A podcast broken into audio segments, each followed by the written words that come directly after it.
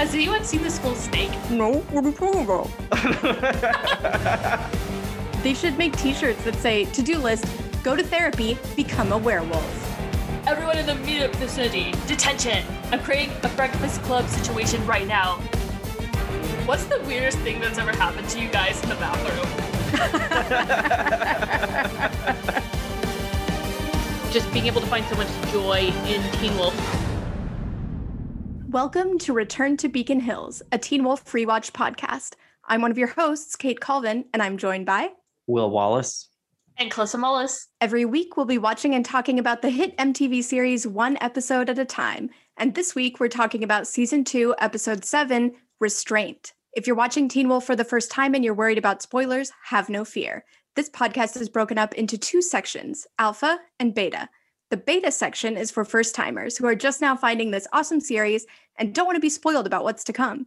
The second section, alpha, is where we go full spoilers and talk about not just the current episode, but the entire Teen Wolf series, as well as its place in the fandom. In the show notes of your podcast app of choice, you'll find the time codes for the alpha and beta sections. If you'd like to support the show, you can find us on Patreon at RTBH Podcast.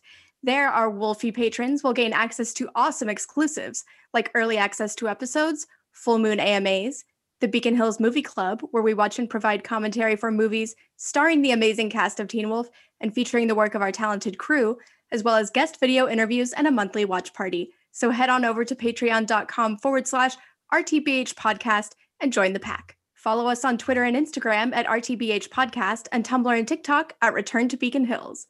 If you'd like to ask us questions or offer suggestions for future topics to discuss, you can email us at returntobeaconhills at gmail.com. This week's episode title is Restraint, and it was written by Nick Antosca and Ned Vizzini. It was directed by Russell Mulcahy. In this week's episode, the Kanima continues its killing spree while Scott, Stiles, and Allison try to figure out the identity of the person controlling it. Derek and the Betas prepare for the full moon. Isaac worries about Derek being unprotected against the Argents. Scott and Stiles deal with the frustration and disappointment of Melissa and the sheriff, respectively, as they all deal with the Whittemores and the restraining order against them brought by Jackson. Allison has a run in with Jackson while he seems to be controlled by a mysterious force, and she also finds herself agreeing to a date with Stalker Matt. Victoria learns that Scott and Allison have been sneaking around together, among other things. Lydia learns the true identity of the mysterious classmate she's been talking to. All right, our favorite quote of the week comes from an exchange between Jackson and Scott. Jackson says, I have a restraining order. To which Scott replies, Trust me, I restrained myself.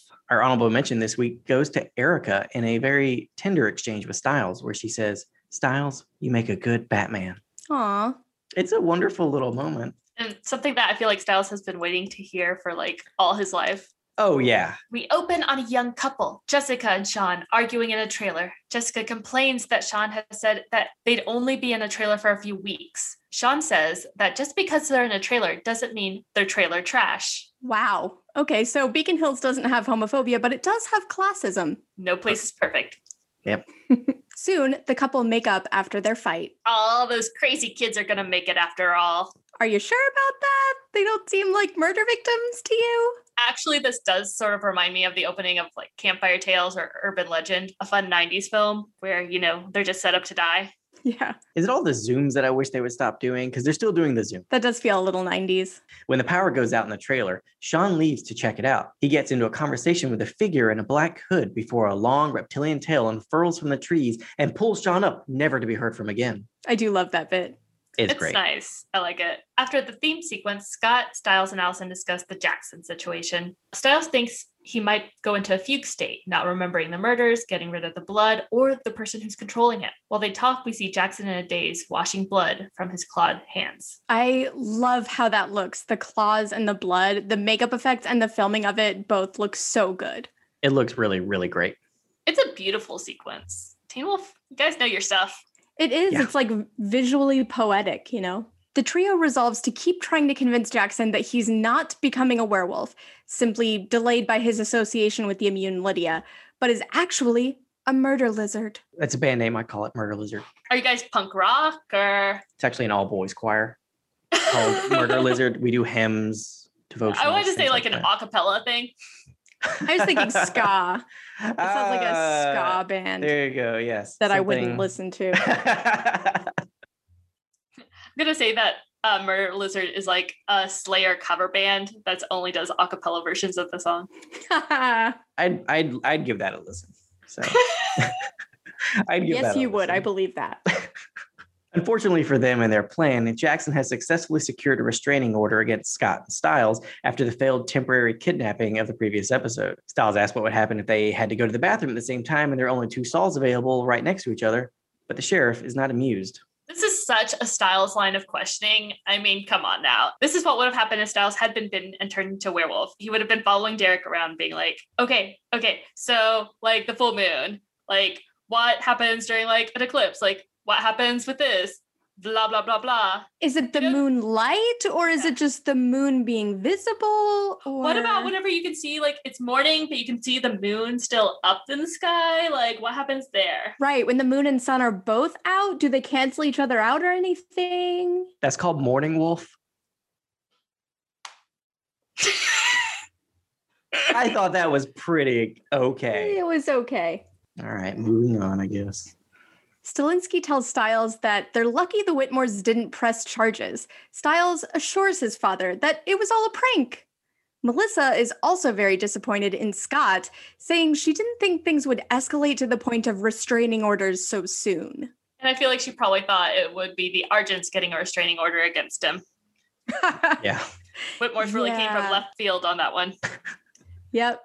They were they were the dark horse in the, the race to get a restraining order against Scott McCall. Do you feel like there was a time whenever Coach Finstock tried to get a restraining order against a Greenberg, and they're like, "No, you can't get a restraining order just because he's annoying."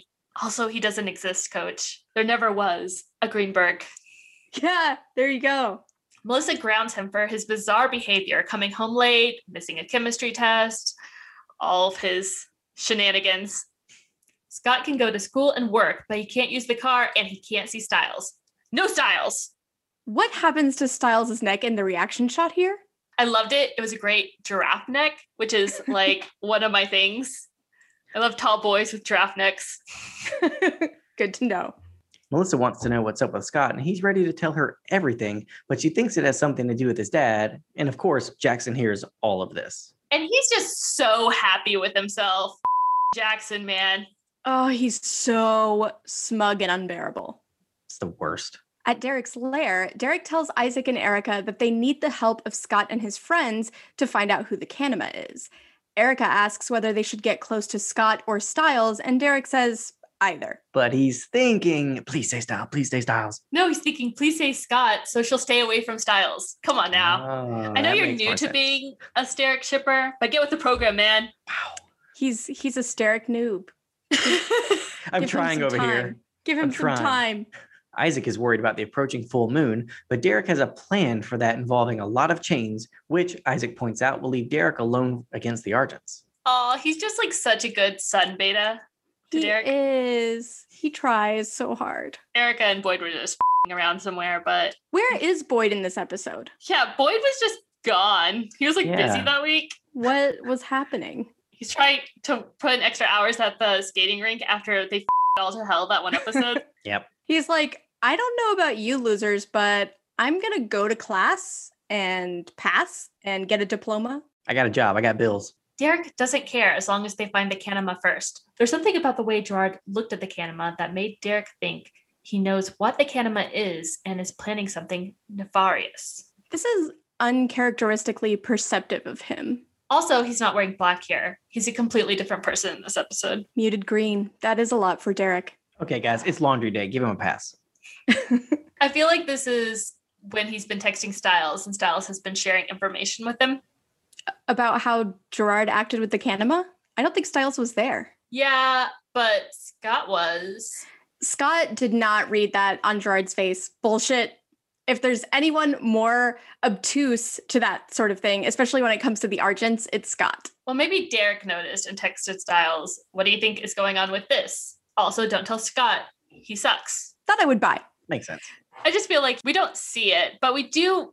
There's definitely things that indicate Stiles and Derek have been communicating off screen. And I feel like this is one of the things where he would see if Stiles could figure something out, especially Does he know at this point if they have the bestiary? I don't think he does. If he does, it's because Stiles told him. Well, that one episode they had just got the bestiary whenever he came up to them and they had like the abomination exchange. Right. Yeah. Oh, that's true. Well, I don't think he told Derek about it in that scene, but I guess He if we're didn't, but I talking didn't know, about, like, you know, off-screen communication, you could make an argument that maybe Stiles shared that with him over text with a phone that Stiles either insisted he get or directly purchased for him. I'm going to go with directly purchased for him and just left on his doorstep.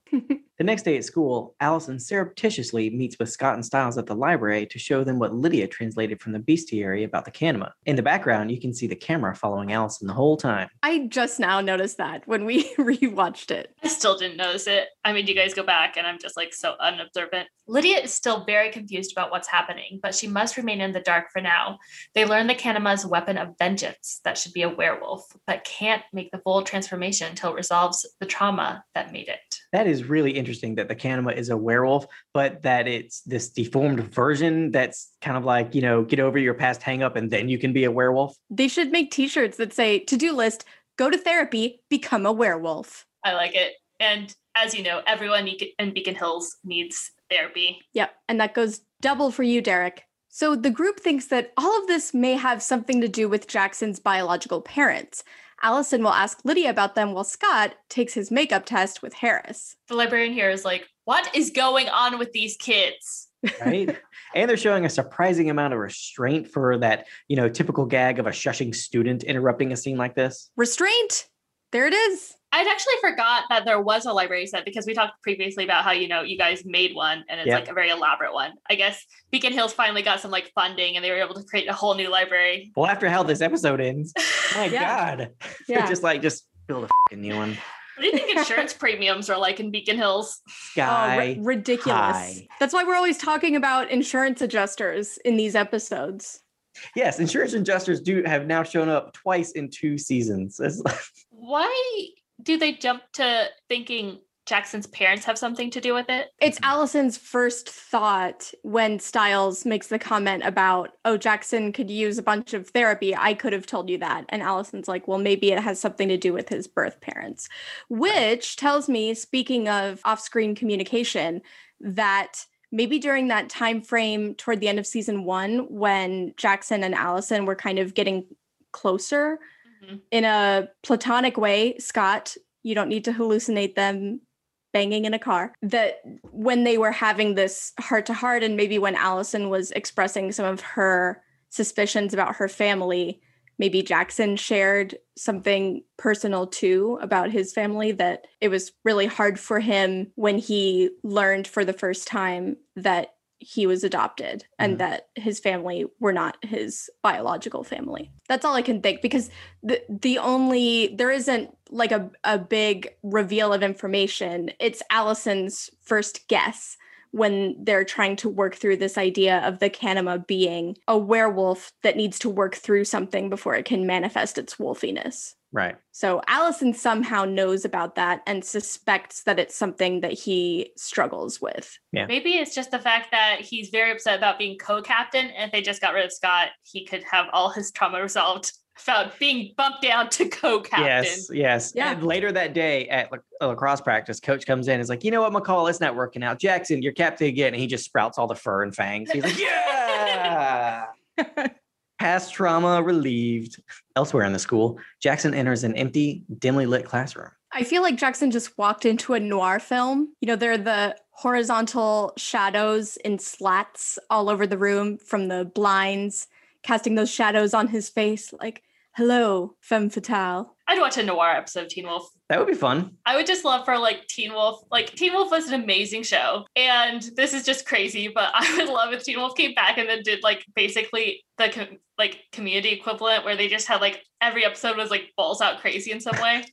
And just totally different in terms of genre. That would this one definitely would be, the Kanima always hisses twice. be fun. Well done. And speaking of noir, remember that Jonathan Hall, the director of photography of the first two seasons of Teen Wolf, and Russell Mulcahy made a noir film right before starting Teen Wolf way back in season one. That does make sense. What was it called? That movie was called Malone, and it starred the incomparable Tom Jane. And it's perfect because Jackson's cheekbones cast shadows. So half the work is done. There you go. he finds a snake in a display tank.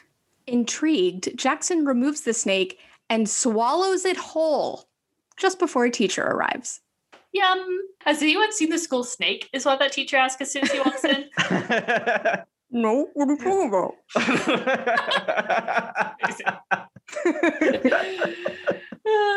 so that's Laura Webb's dad, right? that is right. That'd be fun, like you know, to be able to put your olive toes up in a show. That would be a lot of fun. In Harris's class, Scott starts his makeup test. What class is this for again? Is what I'm sure Scott would be thinking. Probably. and what's my age again? That is what Tyler Posey would be thinking. At the same time, Melissa uses the excuse of a messy room to search Scott's belongings for anything to help explain his recent behavior. I doubt one shirt is what would be wrong in that teenage boy's room. yeah, definitely. People are going to die if she doesn't go to work, though. That's true. She doesn't find anything incriminating, but she does find a mostly empty box of condoms, Okay, well, now you know he's being safe. Right? And that he buys condoms ribbed for her pleasure. Would you rather find that, Mama McCall, or a pregnancy test? She has to explain to Scott that he's not the one who's supposed to be taking the pregnancy test, though. She's like, sweetie, you know that's not how it works, right? Sex ed is a travesty. Yeah, I think she's got to appreciate that at least he's not like hopefully a selfish lover. Yeah. He's a giver. Back at school, Scott struggles through his makeup test as Allison stalks Jackson to the boys' locker room, where she's startled by Matt. Stalking. You know what that looks like, Matt. Can recognize Mhm. that on site. yeah, game should recognize game here. Allison is even more startled when she finds herself agreeing to go on a date with him. And he's such a tryhard too. He's like, he's talking about like, yeah, there's like a band and you know, pretty good spin, this DJ. I'm like, oh God, stop. Uh, right? Allison's face is just like, wait, what did I just agree to? I I always found Matt to be very cute though. He's adorable. I mean, yeah, stalking is not cool. Nope. But taking the stalking out of it, I felt like he's just an adorable guy, and I feel like he has like a lot of really cute moments this season. yeah, I, I can't really judge in that regard because I definitely saw American Beauty in high school and had a big old crush on Wes Bentley. So Stiles badgers Lydia for information on Jackson's biological parents, but all he gets is her favorite word, no. She's such a delight. Yes, she is. And all of this is watched closely by Erica. I feel like Erica's wardrobe has violated many a dress code at the school. Yes. Yeah, I got scolded in high school just for a camisole strap being visible. Not even a bra strap, a camisole strap. They just get so overexcited about stigmatizing girls' bodies. Yeah, they made me put a cardigan over a spaghetti strap shirt I was wearing, and it was like some something they fit, had from like Lost and Found, and I was like, oh, Ugh, why? So I hate this so much. Yeah. Meanwhile, she's out here wearing like a leather bustier. Like, Bra completely on display, pretty much. hey, maybe maybe their school isn't as stigmatizing of clothing and bodies as ours was. Yeah. Speaking of uh, being comfortable with the human body, Allison enters the boys' locker room and is accosted by a naked Jackson. Damn, those hip bones are as sharp as those cheekbones. And I'm into both. Bone structure for days. He's got a matching set. Stiles is also accosted by Erica, who wants to know why Stiles is asking about Jackson's biological parents. I've seen many gif sets comparing all the time Stiles is pushed up against a wall, and they always conclude that Derek was in fact the gentlest. yeah, I, I feel like that's right. That poor boy would have such a bruised up back. Oh, yeah. He's like be heading to his chiropractor every week, and they're like, "Why has it been happening to you?" He's You don't like, want to talk about it. you know what, Dolores? it's been a week. Stiles points out that Erica shouldn't have her claws out given the surveillance cameras in the school hallways, but if she wants to play Catwoman, he'll be her Batman. Erica says that if Stiles is wondering about Jackson's biological parents, she just so happens to know where they are Beacon Hills Cemetery. well, Erica, if you're wondering about Batman, he doesn't believe in oral sex, so you're going to have a very bad time. Oh. Shame on you, DC. There's a reason why only his mouth is exposed on that cow. Wow. Bruce. That's like the sexiest thing a dude could say to me, though. Like, I could play Pat- Catwoman, he can be Batman. Struggling through his test, Scott hears Allison's racing heartbeat as she continues to be menaced by Jackson, who's also still very naked. She said she could handle it, Scott. Kick him in the balls! That I guess are exposed because, as I said before, still naked. so naked. Erica asks Stiles why he's so interested in Jackson's biological parents, but she soon realizes that it must be because Jackson is the Kanima. Yeah, that didn't take long to figure out. I mean, they talk so loudly. You'd only have to listen in for like two seconds. You know, Derek was like, get close to one of them. It's like, just really in proximity, Right. not like earn their trust. he just means within like, you know, 30 feet or something. Then you're good. right? Then you're good. Scott races out the classroom, much to Harris's chagrin. I mean, I don't know that I believe that Harris really cares whether he passes. It's the principle of the thing. Jackson brings Allison to tears, telling her how her stupid bitch of a boyfriend will eventually turn on her and kill her like a werewolf killed her aunt. Scott is a pretty stupid bitch. But this logic doesn't track. Kate didn't get killed for getting close to a werewolf. She got killed for murdering them. Yeah, someone only read the Spark Notes version of the first season. Jackson draws his claws on Allison and she tries to fight him off, sending them both to the floor. Jackson steps back to reality, asking what Allison is doing in the locker room when Scott bursts in. Allison tells Scott that she's fine, but that doesn't stop Scott and Jackson from getting into a room smashing battle. More school damage. Ugh, men. She's like, okay, we're good. Stop. Coach is not going to be happy about this later. No, he is not. I guess the fight had to take place here because this is the only place that wouldn't be full of cameras, right? Because the Argent School Administration isn't trying to get hit with restraining orders of their own. Very true. I feel like Coach has previously tried to put cameras in there, not to be a pervert or anything, just because he hadn't thought it through and he wanted to catch like Greenberg doing something or being like, I'm sure Greenberg sneaks into my office. I'm just going to put a camera here. And they're like, Coach, no, no, Coach, Coach. bad No. coach. Another Okay, instance where the union rep has to have a meeting with him. And it's just like, Coach, you bought like 19 cameras for one room. He's like, I, Greenberg. I'm going to catch him. This She's like, let me understand. You wanted to put cameras in the boys' locker room. And he's like, yes. I don't, is there an echo in here? What? It's what I said. Yes. It's because they won't combine their units. McCall unit with Jackson's unit. Now all the units are just dangling, not connected. oh my God. Heading to the locker room, Stiles tells Erica that she can't tell Derek what she knows. She can't go around destroying people just because she got the alpha bite makeover, which I would totally take, by the way. Erica thinks she can since it's what people did to her for her whole life. She adds that she used to have a huge crush on Stiles, but he never noticed her. And I mean, I totally feel like there would be a ton of girls at the school like that would be into Stiles. They always portray him as like uh, he's such a virgin and everything. No one's into him. I'm like, really, guys? Really? He's got a car. He seems to know basic hygiene. That's probably uh, enough for. Stiles walks into a bar because it was set so low. I mean, come You went to high school, Kate. Yeah, I've seen the, uh, to quote 10 Things I Hate About You, unwashed miscreants who normally show up there. He's got cool interests, and yeah, he seems he seems chill. I love that they do this. There are always nerd boys who are so angry that the girls they like don't notice them, but we don't always get to hear from nerd girls who are angry that the boys they like don't notice them. Or if we do, it's with sadness and not anger. I'm not saying it's healthy or fair for anyone to do it, but I like the acknowledgement that girls can feel anger and bitterness too.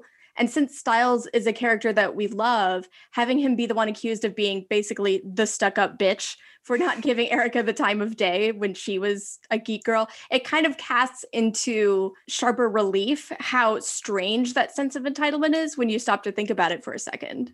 Mhm. Yeah, that's such a good point. Stiles and Erica notice unusual sounds coming from the boys' locker room as water seeps under the door. All I could think was, is Moaning Myrtle in there? I do feel like, you know, if Teen Wolf wanted to pull out some ghosts, there'd be lots of them at the school because so many people die there. Oh my God. True. Scott and Jackson come bursting out of the locker room. Harris and Matt show up with the onlookers. As Harris berates Scott and Jackson, Matt finds Allison's tablet with the Kanima information on it. Intrigued, he sends the info to himself. He returns the tablet and finds himself in detention with everyone else. Matt, who was just standing nearby. That's Harris's favorite thing to do. Everyone in the immediate vicinity, detention. I'm creating a breakfast club situation right now. All of you, like, you know, people of different social groups are going to be best friends by the end of this day. Yep, he's just like, okay, six people closest to me, you're in trouble. Like all Erica did was help break it up by grabbing Jackson and holding him back from attacking Scott. But I would watch the shit out of Breakfast Club Beacon Hills edition, Oh yeah, me that would be a lot of fun. I mean, we got Clear Jackson as the jock. obviously. Erica, I guess, would be before the transformation, maybe a little bit after transformation. The Ally Sheedy character. Definitely. Yeah, I was gonna say basket case for sure. Yeah. Allison would obviously be our Molly Ringwald. Princess. Mhm. Stiles is Michael C. Hall. Is that his name? The dork Yeah. character. And Derek can be the too old of a guy hanging out there who was, I guess, held back several times. The Judd Nelson. The Judd Yeah. Nelson. Yeah. Unaware of that chaos, Melissa arrives at the school to talk to Victoria, and the mysterious boy Lydia's been chatting with arrives at her locker. He tells her that he wants to show her something after school and she should bring the flower he gave her. I like how she says, I thought we'd gotten past the slightly rapey language. Like I, I like that she calls him out. It's good. Yeah, she knows how to take care of herself. Yes, she does. After school, Scott, Stiles, Allison, Jackson, Erica, and Matt file into the library for detention. Scott wants to kill Jackson, but Stiles says they have to find out who's controlling him so they can save him. Meanwhile, Matt reads the Kanima info he stole from Allison, catching her attention. While all of this is happening, Melissa tells Victoria that Scott and Allison are in fact still dating and doing more, so to speak, a lot more. Victoria asks how Melissa knows that Scott isn't doing it with some other impressionable young girl with severely low standards. I love Melissa's face when Victoria says that. Her claws coming out face. Uh, it's wonderful. Her face is is pretty perfect all the time. It's like such a dick move, though. Like to just Is. But the Argents have practiced being a dick to Melissa because that is what was happening mid season last year as well. Yeah. Melissa just wants them to continue to be safe, and Victoria says she couldn't agree more with a worryingly severe expression. yeah, it makes me suspect that she's going to cut off his dick so they can never have sex again. that's that's the expression on her face. That is the correct caption for that facial expression, yes. Yes, indeed. Stiles believes that Matt is the Kanima's master, but not based on any real evidence, only that Matt bugs Stiles and he doesn't like his face, which Scott isn't buying. A sudden shooting pain in his head sends Jackson to the bathroom. Harris tells no one to leave their seats and leaves to check on him. He's rushing after him like, "You're my favorite, Jackson. Be okay." Then he turns to the others. What did you guys do to my Jackson? Scott and Stiles spring into action, using this opportunity to learn from Erica that Jackson's parents died in a car crash.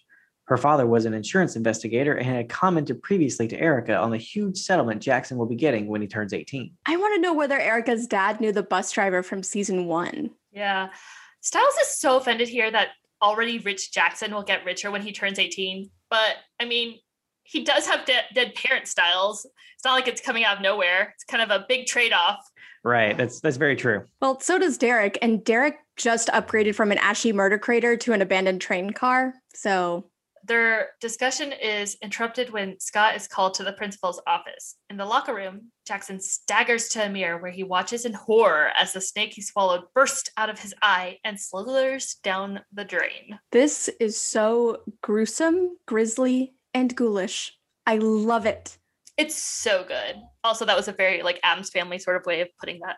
Yes, Thank you. very good. All good. All good. All good stuff. Every detail is exceptional. The way his eyeball gets shoved to the side, and then the squishy sound effect when it finally bursts out of the socket, and then the bloody slither pattern in the sink. It's really cool. Yeah, this is like the horror I want in my teen shows. Yes. Absolutely. Absolutely. At home, Lydia searches for the flower the mysterious student gave her, but she can't seem to find it. Well, I mean, it's probably dead at this point. Yeah. Yep. She tries to find another on the lattice outside, but this leads her to the open back gate of her property where the student appeared last time. All right, come on, Lydia. Those vines are obviously fake. She just looks towards the back gate and thinks, "Has that always looked like that?" I love the score here that Dino does. It's fantastic. It's like 80s dreamy synth, like legend. So good. Tangerine dream. Yes, Tangerine. yes, thank you. Jackson returns to the library looking sweaty and confused. Often, what happens from trips in the bathroom, I guess. Beacon Hills. like, I mean, think about it. Like, you know, Scott was always off have like we had Scott running off to have like a panic attack and just like there's a bunch of weird stuff. I feel like everyone's just used to people coming back from the bathroom being sweaty and confused. I honestly thought that sentence made sense before you followed it up with the phrase in Beacon Hills. Like that always happens. You go to the bathroom, you come back sweaty and confused. Confused about what? Probably your sexuality. That's fine. Bi curious. We're we're not mad at that. I feel like whenever Jackson sits down at the table, he's like, "Hey, what's the weirdest thing that's ever happened to you guys in the bathroom?" By reading Erica's dad's old emails, Scott, Stiles, and Erica learn that Jackson was born after his mother was brought DOA to the hospital. that is a really interesting discovery. Why does Stiles know Jackson's birthday by heart? You don't know the birthday of all of your sworn enemies. I'm lucky if I can remember the birthdays of my family and friends. I feel like he wants to, he chooses to say something like particularly mean on that day to Jackson just because he knows like Jackson's like, you know, probably getting all this love and attention and fancy gifts, another Porsche. So he just like wants to like cut him down. Yeah. I can see that. Harris leaves, telling the kids they can't go home until they finish reshelving a mountain of books. Once again, Harris is such a prick. It's going to really suck if these kids don't know how the Dewey Decimal System works. Later, I feel like Harris just finds a ton of books tossed outside in the dumpster. The librarian's like, I regret not shushing you now. Scott finds Victoria in the principal's office. She says that she's concerned about Allison ending up in detention with him. and the weird one. Victoria goes on to remind Scott that he's lucky she's around to explain away how a fight between two teenage boys ended with a whole sink being ripped from the wall. Okay, but can she explain that away? She she actually just directs an icy murderous glare at whoever asked the question and they they say withdrawn. What's really unfortunate is that Slappy's dead and there's no one there to clean it up. So it's just going to be broken forever. She then asks Scott if he's having sex with Allison, all while aggressively sharpening a bunch of pencils. Because, you know, that's how the Ar- Argents roll with weird intimidation tactics. Yep. This is gonna be your dick later. But but not that but not that my daughter's vagina is a pencil sharpener. It's just that I- I'm, I'm going to hurt you is what is what we're doing here. It will be a pencil sharpener proportionally large enough to shave away the skin from your dick. I would not put that past Victoria. I also feel like if he said no, Victoria would be like, oh, what? Allison's not good enough for you to have sex with now? She seems like the sort of person where you just could never win with her. Like it'd always be the wrong answer if she disliked you. Yeah, which Yeah. he does say no, but I Yeah. she doesn't believe him. Yeah. Yeah. Well, he doesn't have a great liar face. He He doesn't. and Allison have that in common. While wandering through the forest, Lydia finds an abandoned mansion. She looks so gorgeous in this scene. Yes, she does. Is this the Hale house that we're seeing, guys? It is. As Harris leaves the school in his car, we see that he has the same Einstein bumper sticker that we saw earlier on the car driven by the presumed master of the Kanima, the one who put his gloved hand up there. Him and the Kanima uh, had a moment. It was an Aw. adorable moment. Also, bum bum bum. Bum bum bum. I feel like Harris would definitely have a lot of people that he'd want to get murdered. He's got like a long ass vengeance list. I- I think someone would even be like my sort of vengeance list, where it's just like that barista at the local coffee place who like rolled her eyes whenever I asked if she could use like you know soy milk instead of regular milk, and I'm pretty sure she used regular milk. I was literally just imagining him like at Starbucks taking a sip as he turns away and he's like not hot enough. He looks back and the can was just there ripping out someone's throat. Because you're right, he would be a petty bitch. Lost in the stacks, Stiles, Scott, and Allison learn that Jackson was born via C section after his mother died. But were his parents murdered? The police report was inconclusive, but if they were, it falls in line with the Kanima seeking out and killing murderers. if they were murdered or it's inconclusive, who exactly is he getting this huge settlement from? I guess maybe there's another car that caused the accident and he's getting a settlement from their insurance company. So then what's inconclusive is whether it was intentional? That it, like Yes. just nothing about this makes any sense because I just feel like that's not how car accidents work. I mean, I feel like if there was like if he was getting any sort of settlement, I feel like the other car would have to have been like, you know, like truck di- driver for a major company who like fell asleep at the wheel or Hmm. Right. like, you know, some sort of like to get a big payout, I feel like there would definitely have to be like Liability. Li- yeah, liability. Exactly. Thank you. Couldn't think of the word, but it doesn't make any sense to be like maybe they were like murdered. Like, did someone cut their brakes? Maybe they just taken it to like a, a shop and then like their brakes weren't working.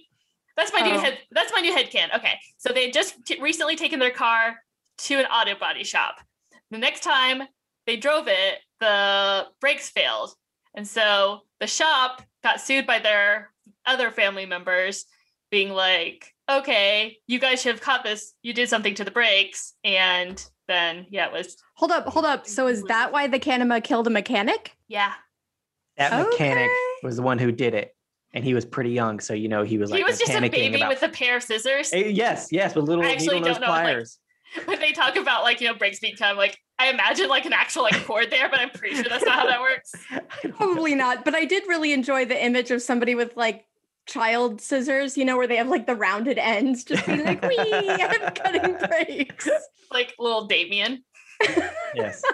Allison asks, does the Kanima kill for Jackson or for the person controlling him? While this discussion goes on, Jackson starts hallucinating cryptic messages on book covers telling him to close his eyes. This is like some ghostwriter shit. I love it. It's a great moment. It, it reminds me of that earlier scene. I mean, that one was just caused by anxiety, nothing like this. But like whenever Scott was im- imagining taking the test, and it was things like, "How many of your friends do you think you'll kill tonight?" or something. Right, yeah. Yeah, that was lunatic, right? Mhm. Yeah, Right, very so- good. It, yeah, it reminded me of that. When Scott goes to talk to Jackson about what they've learned, he finds Matt paralyzed on the floor. Half transformed, Jackson leaps about the library shelves, paralyzing Erica and causing a lot of property damage before writing ominously on a chalkboard that he will kill them if they don't stay out of his way. It sounded like he said riding, and so I just imagine him like you know jumping up on like like on a like bucking bull Oh. riding a chalkboard like that. The, like the like the chalkboard is bucking. Yeah, the the chalkboard's bucking in this scenario. I love how the makeup looks in this scene. The half shifted face, the dead eyes, the teeth. It's so good. And then the way Jackson looks like a corpse puppet being forced to write the message, it all looks so cool. Dead eyes, like a doll's eyes. Nice. When they go to investigate the Kanima's message, Stiles finds Erica having a seizure. Erica insists that they take her to Derek instead of the hospital. Allison decides to stay with Matt until help arrives. Scott leaves Erica's side to argue with Allison about this. Ugh, Scott, why are you so difficult? Allison is fine. Erica clearly is not. Yeah. Stay with her. She tells Scott that it means nothing, but Scott is worried that it does. Why would it mean something? Yeah, don't know. it's- I don't I don't get this. Scott, she's being a good person to someone who got hurt. That is all that's happening in this moment. There's literally nothing else. Okay, Yeah. it'd be different if like, okay, Erica and Allison are both paralyzed. Erica's having seizures from it. Allison's not. And Allison and he's like says, you can go help her. It's fine. This will just wear off Right. like it did with Stiles, but we don't know what's going on with her. Then I understand, like, because like yes, Erica was having seizures, but like he could also be really freaked out about something happening to her, like the Kanima coming back. She's vulnerable. right. So that would understand. Like he doesn't care about Matt. He's not like, oh, I should stay here in case something happens to Matt. Right. so I just don't understand why he's like, oh, it feels like it means something. Yeah. like no, he's not choosing between the two of them. And Stiles is there too. Right, Stiles exactly. to she think is he worried that she's gonna think they're gonna go like have sex in a car while he takes her to go get help? I'm, I. I think that it's that it has something to do with Jackson or which this this doesn't make sense because Scott wasn't present for this conversation, but I feel like it's supposed to have something to do with the conversation that sort of possessed Jackson has with Allison where he says, "Oh, Scott's going to join Derek's pack eventually." Mhm.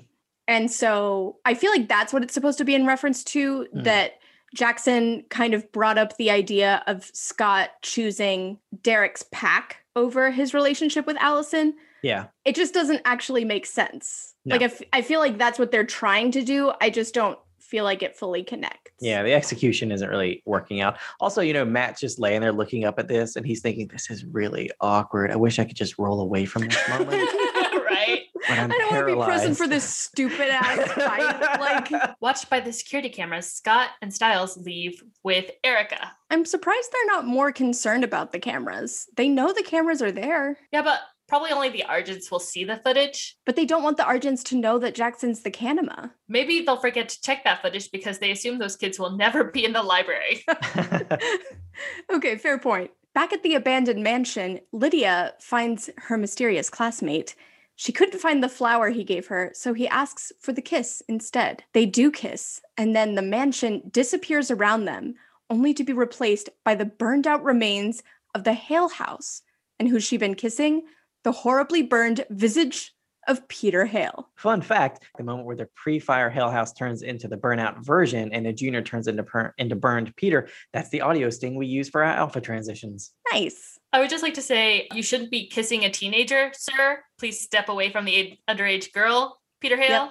Yep. Phantom or not, sir. Get back, creeper. At Derek's lair, Derek breaks Erica's arm to trigger the healing process and he squeezes the venom laced blood out of her body, ending the seizure and saving her life. Suck it out. That's what they always do in the movies Yeah, I saw City Slickers. I know how it's done. and in fanfic. Just suck it harder. You're not you're not getting it. Afterward, Scott learns that Derek knew all along that Jackson was the Kanima. But he needed Erica to confirm it. Scott agrees to join Derek's pack in order to catch Jackson, not kill him. And they're going to do it Scott's way. So the terrible way. Yeah, his plans with the Kanima haven't worked out super great so far. I mean, Derek, if left to his own devices, would have killed Lydia. I'm not saying that Derek has been making amazing decisions when it comes to chasing the Kanima either, but he had said, you know, if we let the Kanima go or don't take the threat seriously enough and and let it run loose, it's going to kill more people and that's going to be on us because we could have stopped it. And that's exactly what happened. Scott's like, no, we could just catch it and not kill it. And then, oops, it escaped because I was busy banging Allison in the car and not paying attention when Moonrise came. Yep, very bad at this. Yuppers. At the hospital, Melissa tucks in Jessica, the pregnant woman from the trailer attack, after she's given birth to her baby. She tries to warn Melissa about the inhuman thing that attacked her and Sean, but she passes out from the exertion of giving birth. After Melissa leaves, a figure emerges from the shadows and suffocates Jessica to death. Thanks, Stiles. Uh, some things you just have to do yourself. Can't Yep. trust other bitches. And it didn't take very long to suffocate her, though. Like I'm saying, like as a writer and consumer of many uh, horror films and stuff, it takes a lot longer to suffocate someone. It's fine that I say that. It's nothing weird. As a murderer, I mean, as a writer, I would also like to say, though, I think it's kind of sweet that the Kanima didn't want to kill a pregnant lady. I just think it's, you know, sweet. At the Hale House, Peter's burned phantom tells Lydia that he's sure she'll come through all of this with a minimal amount of PTSD. he's the worst. Yeah, he's such a f- asshole. I will say, though, the burn makeup looks great. Indeed. Peter explains that Lydia's immunity to the bite made her perfect for something very important. She was going to be Peter's plan B. Okay, Peter, stop getting so close to her and like smelling her. Like it's it's weird. It is Just- weird. Take a Very. few steps back from Lydia there. In flashes to previous scenes, we and Lydia learned that the mysterious student didn't really exist and only lived in Lydia's mind. In fact, he was a younger version of Peter Hale, who, we discover, is buried beneath the floorboards of the Hale house. Lydia opens her hands to find a wolfsbane flower.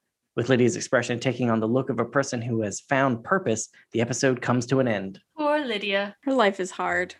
Very hard. Yeah, no one can beat Derek in the emotional pain Olympics, but I do feel really bad for Lydia during the season. yeah, just a pawn for everyone. Not good. All right, Wolfies, that wraps up the beta section for Restraint. And now we're about to dive into spoilers, not just for this episode, but for the whole Teen Wolf series. If you want to stay spoiler free for all of the excellent stories to come, jump out now and we'll catch you next week. But if this isn't your first time in Beacon Hills and you want to hear more, don't move a muscle. Here comes the Alpha. I had a plan, you know. Mm, it's a good plan. If there's one thing that I've learned in life, it's to always have a backup. That would be you. Your immunity makes you the perfect plan B. All right, Wolfies. Now we're going to jump over to our interview with Michael Fjordbak, who played young Peter in season two of Teen Wolf. Let's have a listen. Hey, Michael. Hey, what's up? So, exactly how did Teen Wolf come into your life? Wow. Okay. so, um, I just remember, I, I, God, I uh, was in the middle of college and I uh, got this audition uh, just through my agency, kind of like the traditional way that an actor books a role. As it came through my agency, and um, I saw that uh, you know they give you like the, the breakdown of who it's produced by, which network the audition is for, or the project is for, Mhm. and I was like, oh, MTV Networks, and I immediately thought to myself, there's no way I'm going to book this because they're like, why would they book a, a like a small actor from Dallas, Texas, um, for M- an MTV show? And so I was like, whatever, let's just do this. And I almost didn't tape for it because it was a self tape. And my sister was like, Michael, you never know what can happen. You should just try it and just see what happens. And I was like, okay. And so I just uh, found a blank wall in my house and set up a camera, stacked it on some boxes, and did my one page scene, sent it in, and uh, yeah. So, it, it- but it worked. I got it. So so unexpected. That's awesome. Yeah, that's Yeah, really that's- cool. That's great. It's those those types of stories are always really fun. Where it's just like it was just this thing, I just did it, whatever, and then it turns into like this whole something else, you know. Because your your sister is one hundred percent correct. You never know Yeah. what the thing is going to be. So I was gonna say the fans owe a debt of gratitude to your sister, clearly. Right. So Wow. Absolutely. I'll tell her that. no, absolutely, Yeah. because I mean, you you you got to step into the role of an iconic character and then show us that character Yeah. at a very different stage in his Yeah. life, and so very very happy for that. So when you first got the scripts for season two, did you know that you were playing a younger version of Peter Hale, like, or I guess like part of the audition process and all that? Did you know what you were going in for, or was it when you got the job, they like, so here's the thing? Uh, good question. So uh, on the audition, I forget if they actually had a name for the character because he's he's slated as junior, like junior in high school. And so I was like, is junior his name or or whatever? and so it didn't say young Peter Hale. It was just like junior. And so I was like, okay, well, cool. Like no name character, just a a title. He's a junior. And so I had no idea it was uh, actually young Peter until I guess I started reading through some of the flashback material that was uh, part of season two. So, but um, I don't even know if I knew that like my first filming date. So it was a total surprise to me, a very nice surprise uh, to be kind of a part of that storyline versus just some toss off like character that didn't mean much to the story as much as like Peter does. So Right. yeah, that's like core to the season two storyline. Yeah, it's Yeah. you're you're kind of this like part of the central mystery. It's like who's who's this fella that Lydia is talking to, and then all of a sudden, when the reveal Yeah. comes, you're just like, what? yeah, seriously, I thought it was really cool how interwoven like uh, Lydia's hallucinations were with real life. Because like I remember filming the scene in the the classroom where I had that little glance up to camera and back away, and I was like, okay, so I'm like kind of in the present circumstance, but it's only in her imagination. So. Um, but it wasn't only overtly and only in her imagination. It was sort of like this mix that was believable. Is this real or is she hallucinating or what's going Right. on? So Oh man, I love the storyline. It's yeah. great. It's great. Once you did find out that you were younger Peter, did you watch any um of like Ian Bohen's performances to try to like mimic his style or mannerisms or anything like that? Yeah, that's a great question. So I I think I may have had a brief chance to, but when I got booked, like it was pretty rapid, like the amount of time I, I had to get to set within days of actually being booked. It was a very quick Wow. turnaround. And so I was like, oh God. Um, and I was on a ski trip actually. And the day I got back was when I had to leave for Atlanta from Dallas. And so I was like, God, I like I had the intention to spend days just researching how Ian acts as Peter from season one and his mannerisms. But with the way the the shooting worked i didn't get to do a lot of that. So i i did some i did some watching and tried to adopt whatever i could. But what i trusted in is that the writing would kind of guide my performance into still nonetheless emulating how peter acts and that would come through myself in some evident way versus me trying to overdo the copying how ian acts kind of thing Right. Right. Yeah. which is really fun if you've got the time. But sometimes filming, the pace is so quick. It's like, oh, I want to do all these things, but I just got to trust Yeah. like the writing and do what I can in in my spare time to research. So It definitely sounds like MTV timeline there of like, okay, now you get to start immediately. yeah. That's how we did it. yeah. I have a question for you, Will. Yes. Yeah. So like tell me which seasons were you on staff writing for? Which Uh. As an official writer, it was five and Mhm. six, but I started Okay, so as you're like- Yeah. Yeah, I started as the writer assistant in season 3A and then Okay. was officially a writer in season 5 and 6. But the the great thing about mm-hmm. Jeff is is that he's very much a if you're in the writer's room then you contribute. It's not just Okay. you're just there to get coffee and take notes, which I did plenty of. But it, it was like he would ask me, you know, it's like, what do you think? What's your pitch? Like, how would we do a thing or whatever? So if you're there, you got to do the work, you know. But also because like he and and Joe and Karen, the exec producers, knew I wanted to be a writer, so they were like, "Well, this is this is the test, so don't mess it up." So I feel like kind of like that in the writing room. I feel like what I one thing I love about Teen Wolf, and I don't know if it was the executive producers and Jeff or who kind of made this call, but I feel like Teen Wolf involved like a lot of newer actors and gave place for a lot of beginning actors and people trying to get into Hollywood. Because I'm just I'm in the midst of my own watch through right now for the first time. And I'm like, man, there are so many outside of the core series regulars, there are a lot of like really cool guest stars and co-stars and recurrings. And it's like there are a lot here, Mhm. a lot of actors being able to contribute to this story. So like I think that's pretty cool. yeah, no, we were very lucky to have so many wonderful actors come and join the show, even you know from the biggest parts to the smallest parts. It's like everybody Yeah. brought something great, and it was it was awesome. Yeah. What was it like stepping into the role of, you know, albeit a younger version of such a distinctive character that has made such an im- that made such an impression on the previous season? Because he was kind of like the whole question of the season was who is the alpha, and then it's like this dude right here, and then it's like, hey, you, I want you to play a younger version. It's like, oh, okay, all right, Yeah. Well, it's, it's so asking me coming from, I actually didn't come from the context in which you just described the question. I didn't still know at, at season two, at the point of that, like really who the full nature of the significance of Peter Hale. And so I didn't know that he was this large scale, like kind of villainous type of character. And so I approached it just like an actor would any other character. And instead of focusing kind of like on the big picture of the story, which you- you do, but like I was just making sure I was hitting my my scene study properly so I could give honor to the small moments and those collect into like the bigger portrayal of young Peter. So, and sometimes if you think about how big a, a character is in a story, it can kind of psych you out. And so it's like, okay, wait, I get it. He's super significant.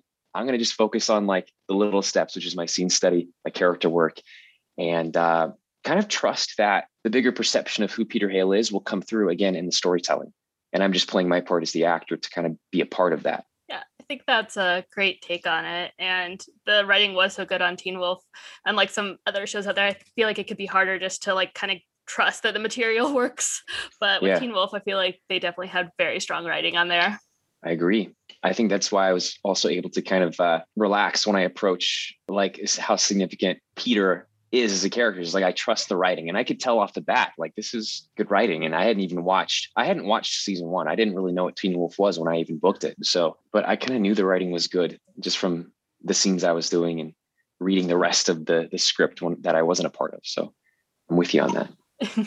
nice. If Peter had a theme song, what do you think it would be? I was thinking about that question.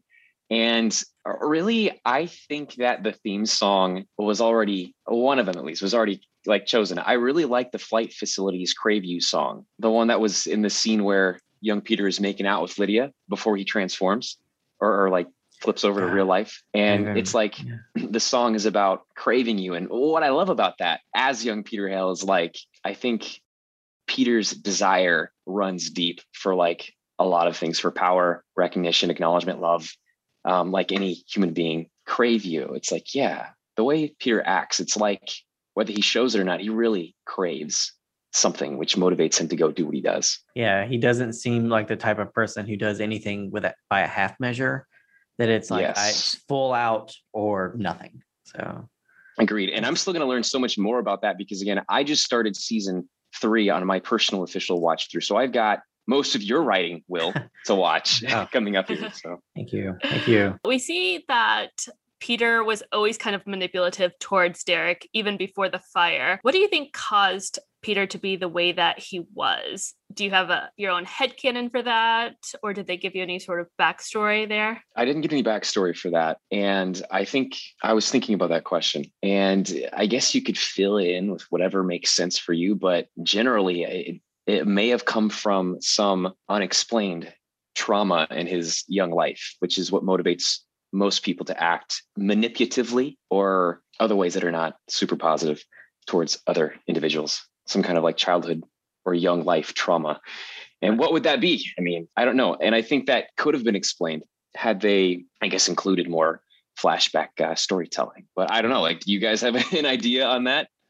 Well, that actually leads into my next question. Uh, I okay. personally feel like I have a fan theory that I created for Visionary, and yes. I feel like the story that is told about Paige is actually Peter's story, not Derek's. We never get confirmation from Derek in the episode that this is what happened to him. We only have it through Peter's telling uh, to Cora and Stiles, and we know we can't trust Peter. So I feel like that might have caused his some of his angst there. What do you think about that theory?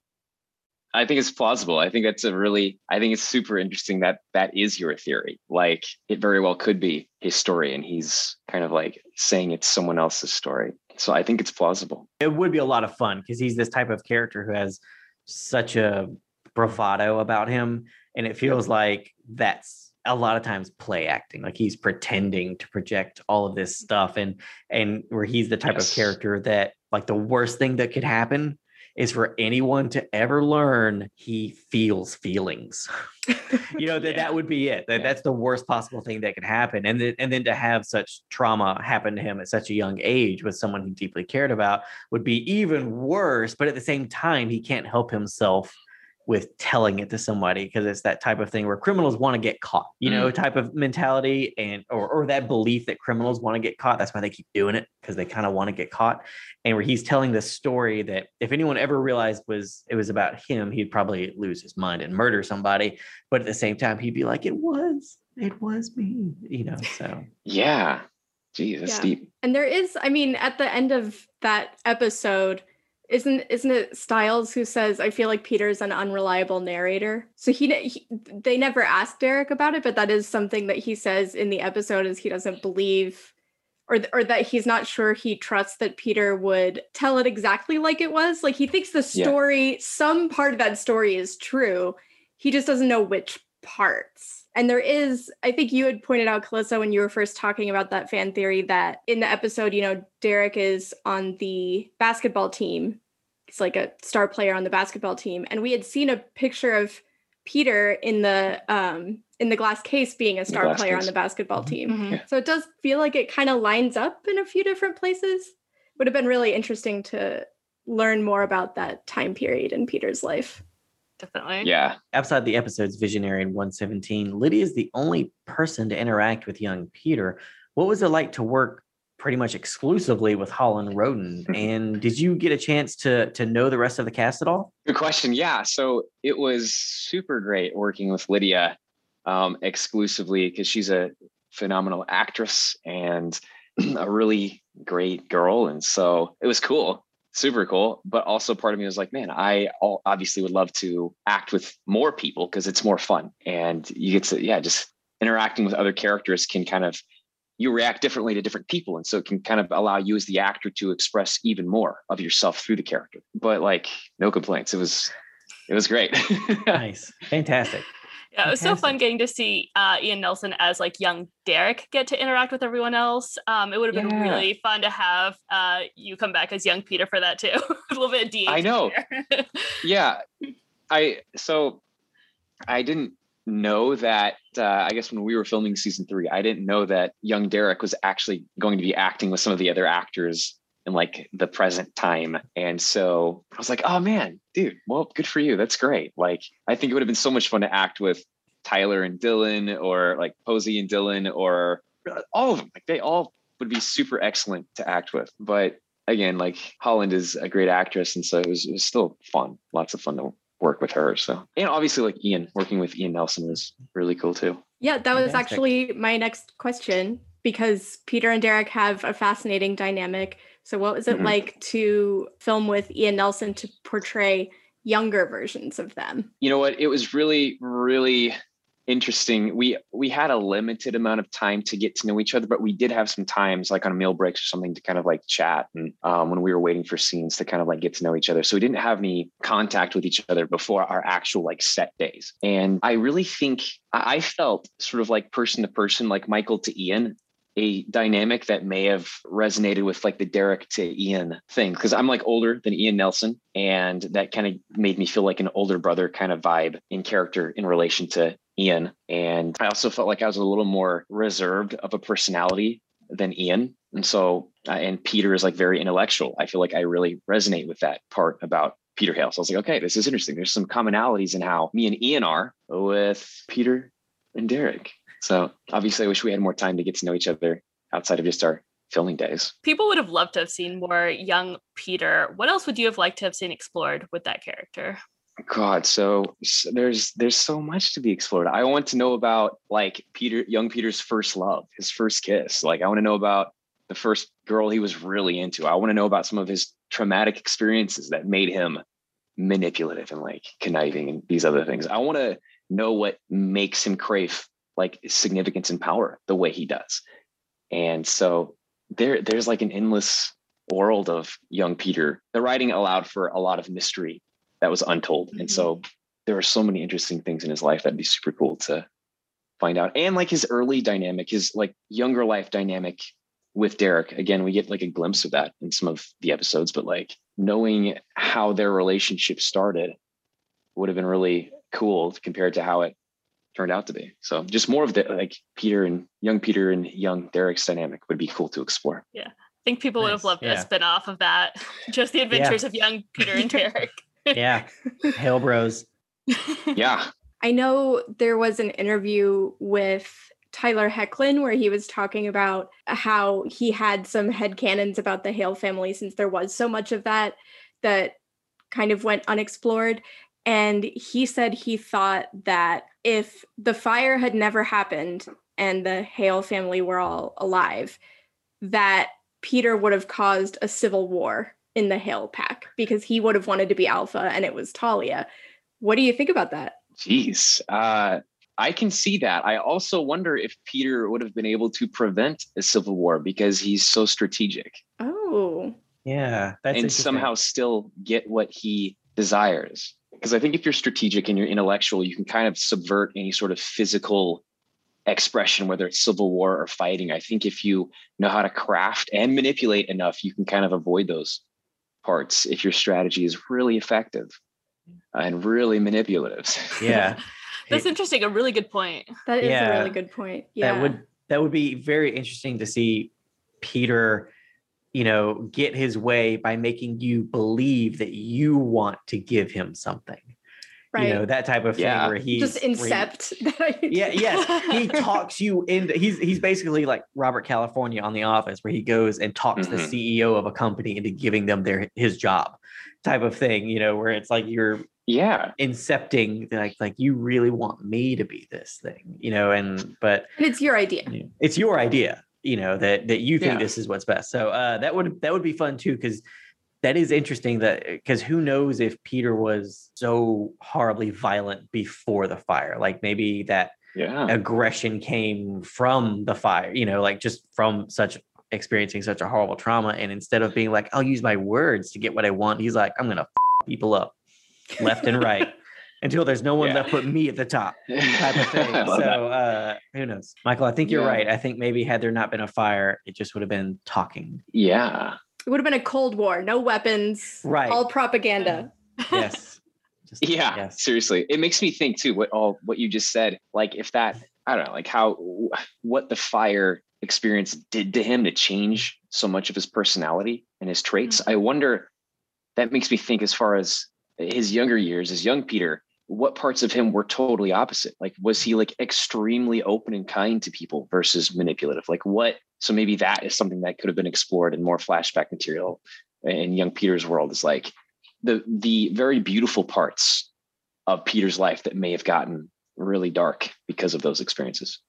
Yeah. Yeah would love to have seen that. It would have been wonderful. Yeah. what was your favorite scene to film? Uh, my favorite scene to film was the one in season two uh, where young Peter is with Lydia, uh, with like the, and he's like, uh, bring the flower. That scene fi- behind her house was just a lot of fun to film, just as an actor, because I remember, I think we did like three takes of it. Christian Taylor came up to me and said, one director note, and then like Russell, I think, came up to me and told me something else. And I think he was the director for that episode, but they were two opposite things. And I was like, Wow. you guys didn't communicate that you these are different things. And then they were like, action. okay. Uh, and so internally as an actor, I was just like, you know what? Like that obviously didn't empower me with clarity as an actor. So I was like, okay. I made like the split second, super fast decision to just do whatever I would have done in real life right now. And and it was perfect. So like uh, that was that third take that just felt super good. And what distinctly made it fun for me was like I wasn't just standing here saying lines to Lydia. I was like using my body language and moving closer to her, which made her step back and just moving more of my body to create, I don't know, like a real life feeling to the scene, trying to grab her hand. That wasn't written in and just kind of doing stuff that's not kind of written in that makes sense because they usually don't write in body language things or Mhm. like physical cues that you're supposed you could do in a scene. And when you add those real life elements, it brings the acting and the, the relationship on camera to life because they have to react to what you're doing physically. It's not just standing here saying lines. And so that was super fun to to kind of like to do. And it came from a moment of utter fright. I was like, oh god, someone's gonna get mad. So I'm gonna just do this like it was real life. And it worked out really well. And what I love about that too was after we cut that shooting that scene, I went back to Video Village and Dylan O'Brien and Tyler Posey were there and they were watching. And Dylan uh, came up to me after that, just uh, casually and was like, man, that was a really good scene. And I was like, oh man, thanks, dude. It was really cool. so just getting like the affirmation of the other actors was really encouraging. I love that scene. And it's always so fun to hear uh, about like yeah, like the choices you made that's not in the script of how to like like you said like the body language. I always love hearing about Yeah. that. It's really Yeah. cool. For sure. So there's a lot of questions surrounding the age of the werewolves on the show. Personally, how old do you think Peter was in the present time, and how old do you think he was whenever you were portraying him? I want to say like mid to upper 20s in present time. And in young Peter time, 21 ish, give or take on both ends, a couple years. That's what I think. Because I think, but like Peter Hale, present time acts with such intellect, it, it gives off a sense of ma- maturity Right. that that might make him a, feel a little older than he than one may think. Why? What do you guys think? Uh, Do you have like something that kind of breaks the norm there, or oh God, I have no idea. No, I it's actually a hundred or something? Just a headache trying to decide the ages of the werewolves on the show. It is. Yeah. And that I copied over the line of dialogue from Visionary when Stiles tries to ask how old he is because Yeah. I don't understand what it means. So I thought I would ask and see if you have any idea what it means. So in Visionary, he says, not as young as we could have been, but not as old as you might think. Yeah. Yeah, it's really it's like a riddle. I know. Uh, exactly. Yeah. Classic Peter. Um, Classic Peter. It's it's supposed to be a mystery, I suppose. He's one of those people where, like, if he had a birthday, you just have to put a question mark candle on top of the cake. Yes. yeah. Well, that's when Stiles should have just been like, so 31? In addition to being of ambiguous age, Peter is by far the longest running villainous character on Teen Wolf. Between you and Ian Bohen, the character appears in 44 episodes across all six seasons.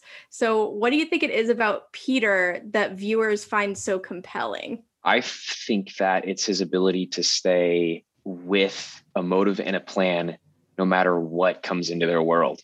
Like he always has a strategy no matter what. He always believes he can get what he wants no matter who comes in or who goes out. And so it, it attests or plays into his longevity uh, across the storyline and how things weave in and weave out. Like he can like adapt to whatever comes up and he's intelligent enough to have a plan, make a strategy, utilize whoever's coming in and coming out to his own end. Absolutely. So I think Yeah, that type Makes of sense. character is infinitely watchable when you Yeah. know that whenever they're talking to someone, it's like there's something else happening, like that we don't know yet. So it's like this, you know, when they're talking to a character in a scene, you're like, what what is their goal and what are they getting out of it? What don't we see yet? And then it's like, well, five episodes later, there's going to be a surprise. And when you look back Yeah. over the season, you're like, it was there the whole time. Why weren't we paying enough attention? Because you don't realize what's happening to you. He's he's he can that type of character can so easily kind of pull the wool over your eyes and uh, Yeah. talk you into something. Yeah, I remember my first moment where I questioned Peter Hale's commitment to family over like personal gain when Derek was fighting the Kanima and Gerard, I think, was there or something. There it was like they were by this little creek or something. It was at night, and Peter was watching from afar. And like when Derek would get, I guess, hit by the Kanima, I couldn't quite tell if he was like, "Yeah, keep keep hitting him so he can like fall and I can go take what I lost." or like if he was like actually concerned about Derek. I couldn't quite tell. And so I was like, okay, so where is he with this? What is what's more important here? Family or getting power? I don't know. At least at that point. Yeah, I think that ambiguity definitely is what kept viewers interested too. It's just, yeah, not knowing what he's going to do next, just knowing that he is a survivor and who will get what he wants. Mhm. Yes. If you could have played any other character on Teen Wolf, who would have been? Oh man, that's such a tough question because there's so many interesting characters There and P- young Peter is such unmatchably interesting character. It's hard to want to have played anyone else. But if I absolutely had to, and Peter didn't like exist, and there's someone else I didn't care to play that was a villain like Peter, uh, I would have. uh, I don't know, probably like Scott. Like that would be super fun to play. very lovable character, Scott. Yeah. It is. Yeah. Yeah. What I noticed about Scott too is like testament to Tyler Posey's acting skill is just like I rarely feel like I'm watching an actor. I always feel like I'm watching Scott. And I'm like, oh man, but I'm watching an actor do his thing. But even as an actor, I'm like, he just he's so natural at the way he portrays Scott. And I'm like, this is really enjoyable. So I, I could tell he's like really experienced and good at what he does. So I never felt pulled out of watching because there was uh, an acting mistake or difference I would have had as another actor watching an actor. So I don't know. That was really delightful to see Tyler Posey playing Scott in a way where I never got pulled out of the story. Everyone on the Yeah, show is did. just so talented. Yeah. Yeah. Mhm. I feel like sometimes you'll watch other teen shows and they cast, I feel like looks over talent, but I feel like on Teen Wolf, everyone's just so talented. I mean, also pretty, but very, very talented. yeah. It seems in a lot of circumstances, looks seems to be superior to talent, which is frustrating as an actor because you you can't change what you look like as much as you can change how you how you perform something. Um, that's kind of more malleable than what you look like. But yeah, on the show, like tons of great talent and tons of good looks. So Yes. Win-win. Best of both worlds. Yes. That's the subtitle for the show. Tons of great talent and tons of good looks. this is related to my previous question about what fans are so interested in about Peter. I've seen fans compare Peter and Lydia's storyline in season two to the Phantom of the Opera and even the myth of Hades and Persephone. So, what do you think it is about that relationship that fans find so fascinating? because it's so wrong or just like unorthodox. I, I guess I can see like the uh the comparisons to those mythological stories. But uh i don't know just like at where i am in my own watch through i'm like obviously it's about manipulation than actual mostly than love at this stage. So I, god that's a that's an interesting question. I, I almost like want to know what you guys think about that. Kate and Calissa are more well read than I am. So.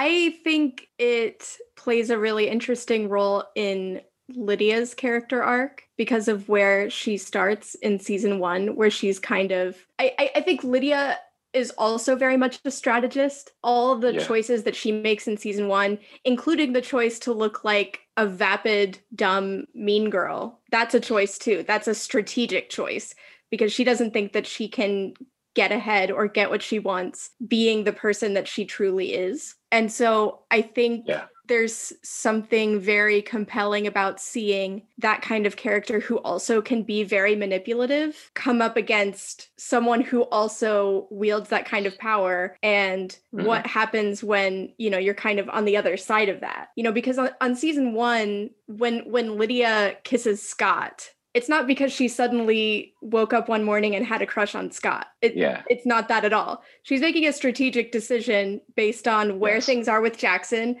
and where she thinks Scott is going in his life and where she thinks a relationship with him could take her or or what that might do to change Jackson's actions. That's the kind of person that she is in season 1. So I think seeing her come up against another master manipulator and not be so sure where she stands anymore is kind of like, you know, the shoes on the other foot. And it's strange and like you you feel sorry for her being manipulated, but you're also really interested to see where this ends and if she's able to turn the tables because she's also very cerebral and Yes. uh, very intellectual. She just, like Peter, there are parts of herself that she believes no one can ever have access to. Yeah, that's super fascinating. I love all of what you just said. That's really, I, I actually agree with you. I think that they have a match as far as their intellect goes and how they put on a persona, but there's actually something behind all of it. So they they match really well on that end. Like I, I'm thinking about the relationship between Scott and Allison versus Lydia and Peter. It's like Scott and Allison, it's all lovey-dovey, it's passionate. But like with uh, Peter, like there's there's a job that's got to get done through the love, through the relationship. It's not just love. There's Yeah. a power, there's a bigger picture and, and power that's involved and stuff that's got to get done. So it's just Yeah. a different. Right. There's a goal. Right. Like I'm Goal. doing this because I want something from you. Are there any other characters you wish you could have interacted with more? Like if you had to choose like one other character on the show that you wish you could have had a scene with. I think it'd be so cool to have young Peter interact with present day Derek Oh, and see if Oh, young Peter still tries to control an older Derek or That's influence cool. an older Derek. Secondly, young Peter and Stiles, just to see how a younger Peter's dynamic with Stiles would be versus like older Peter and Stiles. Oh, I would have loved both those scenes. like, Yeah. just Yeah. Those characters. It would have been absolutely amazing. I think fans would have really loved them too to see Yeah. those dynamics. Yeah. Yeah. Yep. especially with I think Derek and young Peter, older Derek, young Peter, because like the feel like the power dynamic has shifted, Yeah. and uh, that that would have been really cool. That Yeah. yeah, that would have been great actually. I also feel like Peter's like Stiles is the person who he respects the most, really. And I just would be interested to see if young Peter felt the same way. yeah, I get that. Stiles is the only character in the run of the show, I think, that Peter ever asks if he wants something, Mhm. you know, Mhm. because Oh, normally normally Peter's like this is what's happening.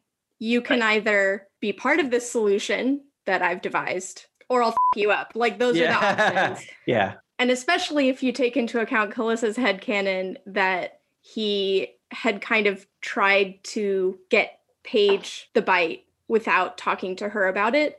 There is something kind of surprising at the end of season one that he asks Stiles if he wants the bite. Uh, Yeah. He didn't ask Scott, right? He just sort of was like nom nom nom. So that is kind of interesting too. yeah. yeah. You appeared in six episodes across three seasons. Do you have a favorite of those episodes as an actor? Yes. Um, episode 308, Visionary. It was cool as an actor just because I had a lot more responsibility on my shoulders. I had a lot more scene work than I did in season two. And so it was just cool to have more to do as an actor. Because after when you get a little taste, you get like a little guest star, co star, or a little recurring role, and you realize how much fun it is. It's like, ah, I want more of this. I'm ready for more. I'm this is so exciting and so fulfilling and cathartic. And so, and I had just a lot more scene work and acting to do on that particular episode. And also I had like my first experience with product placement, like the Reese's. yeah. And I didn't know that was coming. It's not written in the script. And so I remember that was interesting too, because we had like freaking 24 takes of that scene on the picnic bench. And it was hot that day. And I was always impressed about how professional everything was run on the Teen Wolf set because they had someone there specifically to wipe my finger from the melting chocolate from the Reese's peanut butter cup. And so I probably ate 24 of those things. Like every take, I had to get a new one because it was so hot, it was melting down my hand. And I had to take a bite, say the line, take a bite. Perfect things are something in an imperfect world, or whatever the line was. And so that was cool because you, as an actor, you have to, you know, do that businessy thing, but do it in character. And uh, so that I don't know, that episode was just a thrill to to do because also like I got to act with some newer actors, obviously like Ian, and just had a lot more to do, a lot more responsibility. It's Nice. fun. Yeah, it's a great episode. It is. Yeah. So you've shared some fun memories with us already, like with the Reese Cup and the direction um, from two different Yes. directors playing you something Yes. different from you. Do you have any God. other memories you'd like to share with us from filming?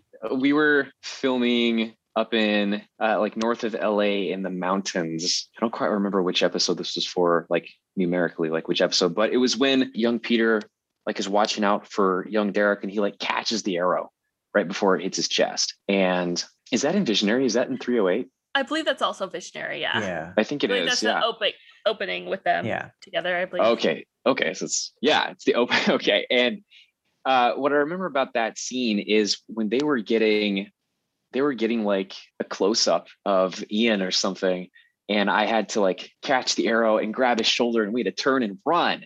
But B Cam was freaking right behind Ian, and so um, we say they say action. I do the thing. I say the line or whatever, and I grab his shoulder, and we turn, and Ian busts his face into the lens of like the B cam and I and I was like, oh bro, was that like inside? I'm like, God, was that my fault? Because it's dark. It's like we were filming at like 3 a.m. or something, and it was super dark. They didn't tell me they what was happening over here. and so I just remember, bam, he hits his face and we keep running um, to finish the scene.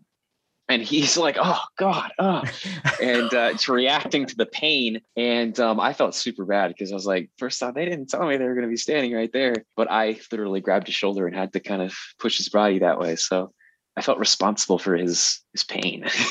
Oh. Use the pain, So- Ian. Use the pain. yeah, I used the pain. definitely an interesting story. yes, Yeah. definitely a good one. Yes. Yeah. yeah. Running right in the cameras, face first. running right in the camera. Oh. Michael, are there any upcoming projects you can tell us about? Yeah, uh, so I I filmed a movie in Louisiana in March and early April, and it was uh, my first time being the actual like leading man in a film Oh, context. And so, yeah, and it involves like music too, and I love music. I play guitar, play drums, play the keys, and so that's going to be super cool. I felt like for me, I broke through some personal acting barriers and limitations I had from that experience. And I just like pushed myself artistically and creatively during that filming process. And so that should come out either later this year or early 2022. So yeah, that's pretty exciting. And who knows, I might like book some stuff in between at that time. Certainly hope so. Yeah, we'll definitely Certainly be on the lookout so. for that. Yeah. Thank you. Fans actually wanted to know, um, in particular, if you had any new music projects coming out.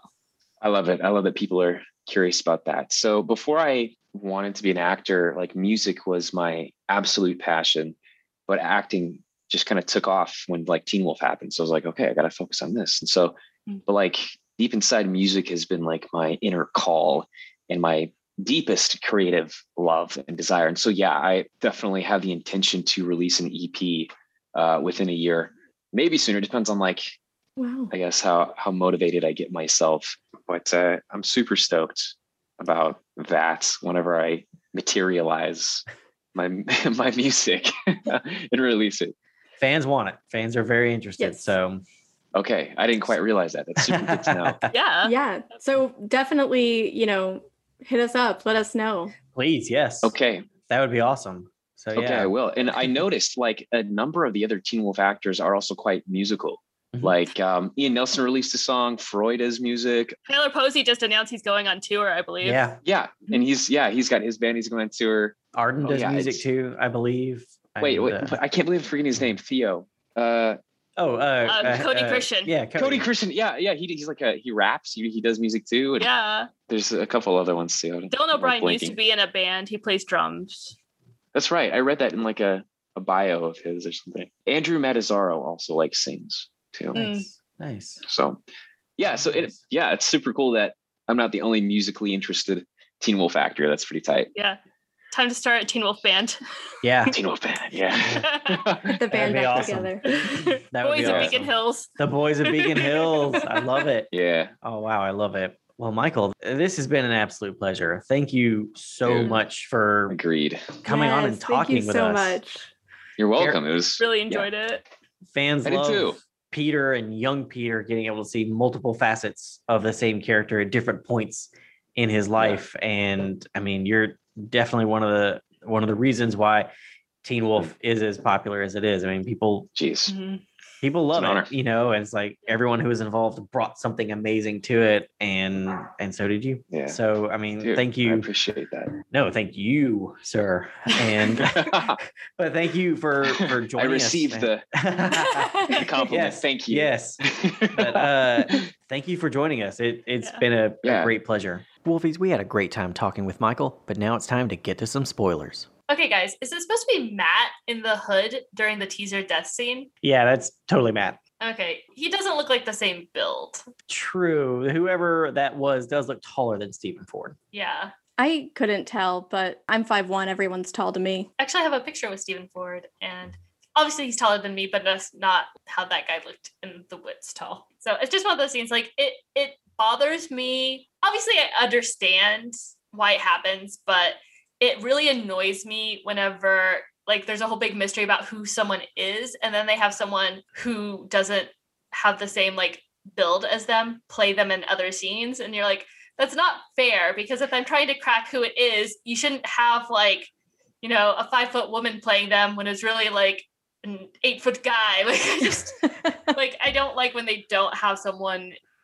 who looks like the actor Right. Mhm. in the getup. No, it's a cheat. You're trying to make the audience believe something that isn't true, but it's like, well, if it's a mystery, you should give them all the evidence and they just don't realize what they're seeing or whatever. So, no, it's not a fun cheat. But speaking of Matt, in that detention scene, Matt just like pulls out his tablet and is reading through the information and says Kanima aloud. Like, I mean, just take out the evidence of your deceit right in front of the people you're deceiving. Yeah, at least he offers Jackson some pop chips. It's like he's trying to keep his Akanima well fed. He's like, snack little Akanima guy. want treat? You want treat? Yeah, and Stiles figures him out. Trust the instinct. I wonder if during the destruction of the library scene, Matt was like regretting some of his decisions since he did get paralyzed. Yeah, uh, he's got a lot of dead people out of it though. He's probably fine. That's true, but it seems as though now the Kanima has turned on him. See, I thought maybe this was calculated to throw off suspicion. I thought the reason that Jackson was seeing those messages and was sort of puppeted into leaving the message on the chalkboard was because Matt ordered him to. See, at this point, I wasn't. I didn't know like it transfers to like Gerard, right? Mhm. Yeah, when he murders Matt. You know, had Gerard had started like kind of like infiltrating as well, Mhm. and like kind of like you know tearing him between two masters. I thought it was more of a clean break, but It very well could be. I just you know didn't know. He was trying to get him to get sent. Here, little Kanima guy, smell me, so we'll be friends. Yep. Your current master only offers you plain pop chips. I will give you mesquite. For a second there, I, I thought that Harris saw the Kanima's claws in the rearview mirror in that scene where he was uh, driving away from the school parking lot, but he didn't actually see anything when they did the audio sting, did he? No. No, I think they just did the sting to indicate that this is his car, reminding us that we saw the bumper sticker before. Yeah. Oh. It's a cheat. It's the red herring car. Yes, it's it's it's a red herring car, and it's it's just a cheap moment where they're trying to make him look villainous, even though nothing's happening. Like he's just backing out of his parking space. He doesn't need to have a moment where the camera like pushes in on his villain, his already villainous face, but being more villainous. It's just so we think he's the master of the Kanima when he's really not, and Matt just stole his car. Okay. I don't I don't know what I was seeing in the rearview mirror. It just it looked like there was some like Claws yeah. coming in, like on his seat rest. Yeah, right there. there. there was some object there that I because I was looking for something because I could tell from Yeah. the music they were like, "What's he seeing?" And I was like, "I don't know. What is he seeing? Is it are they claws?" Yeah, So this is the Hale house, right? That Lydia walks up to. Yeah, I guess it is supposed to be the Hill House before the fire. yeah, I guess so. It, they don't get that deeply into it. It more it just morphs into the current Hale House. Yeah. I wanted uh when we were seeing young Peter, I wanted his clothes to be kind of retro so that looking back you could be like, "Oh, that's right because, you know, that's what Peter wore in high school." Yeah. Well, then we'd have to know what decade he was in high school for one thing. There it is. Accurate. But he's wearing a wooden necklace in the scene where he kisses Lydia. And that's definitely like a 90s thing. I feel like Peter would have been the teenager with a pierced ear. Anyone else get that vibe? No, no, absolutely. And it would have been like a jangly one. Like Lost Boys style. Yes, absolutely. But who buried Peter at the Hale House? Like, I mean, did he have another nurse on standby to then dig a hole and put him in it? I think it was Derek. Even though Peter sucked, he was part of the pack. So I feel like there's still some lingering respect there. And that's their tradition to be mm-hmm. buried on the territory. At least that's my head canon. Okay. But then why is he naked? I have no idea. Because all I- his clothes burn off. Have no. Because he was the alpha, and the alpha doesn't wear, you know, when you're a werewolf fully transformed, you're not, you know, you don't have clothes on, and he got burned. And then after everyone left that scene, you know, and the Argents took Kate's body, you know, Derek was just there being like, oh man, I said I'm the alpha male. It was totally badass. And he looked down and there's his like dead uncle. So he was just like drug him into the house and pushed him into a to a hole naked and filled it in. Maybe it was Chris who did it. Uh, I feel like if it had been Chris, Chris would have cut him in half. I was wondering that, but you know, he was dealing with a lot of trauma with Kate and everything. Maybe he was like, he's al- he was already kind of like half dead with the whole burning thing originally. Maybe he just thought he's definitely dead this time around, and he's the one who buried him just because, like, just to get rid of the body. Because the Argents don't want people figuring out like werewolves exist just as much as actual werewolves don't. Right. That's true.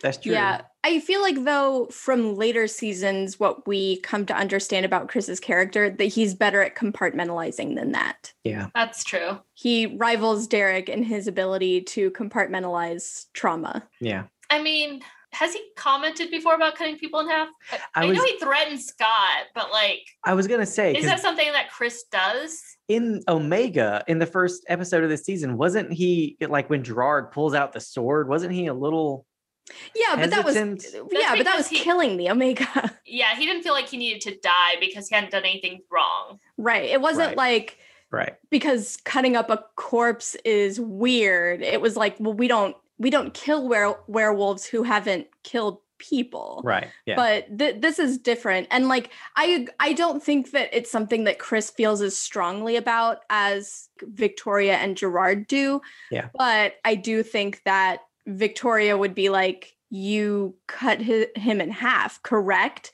oh you didn't okay we're driving back over there right now Yeah. so i can do it myself Okay, new theory. Chris ordered henchmen to do it, and those are underpaid men. They don't have health insurance. They're Mhm. like, I'm not standing out here all night, cut out the body and everything. Just bury him as it is. But I do want his clothes. okay that's it Head headcanon accepted it is law I'm down for that.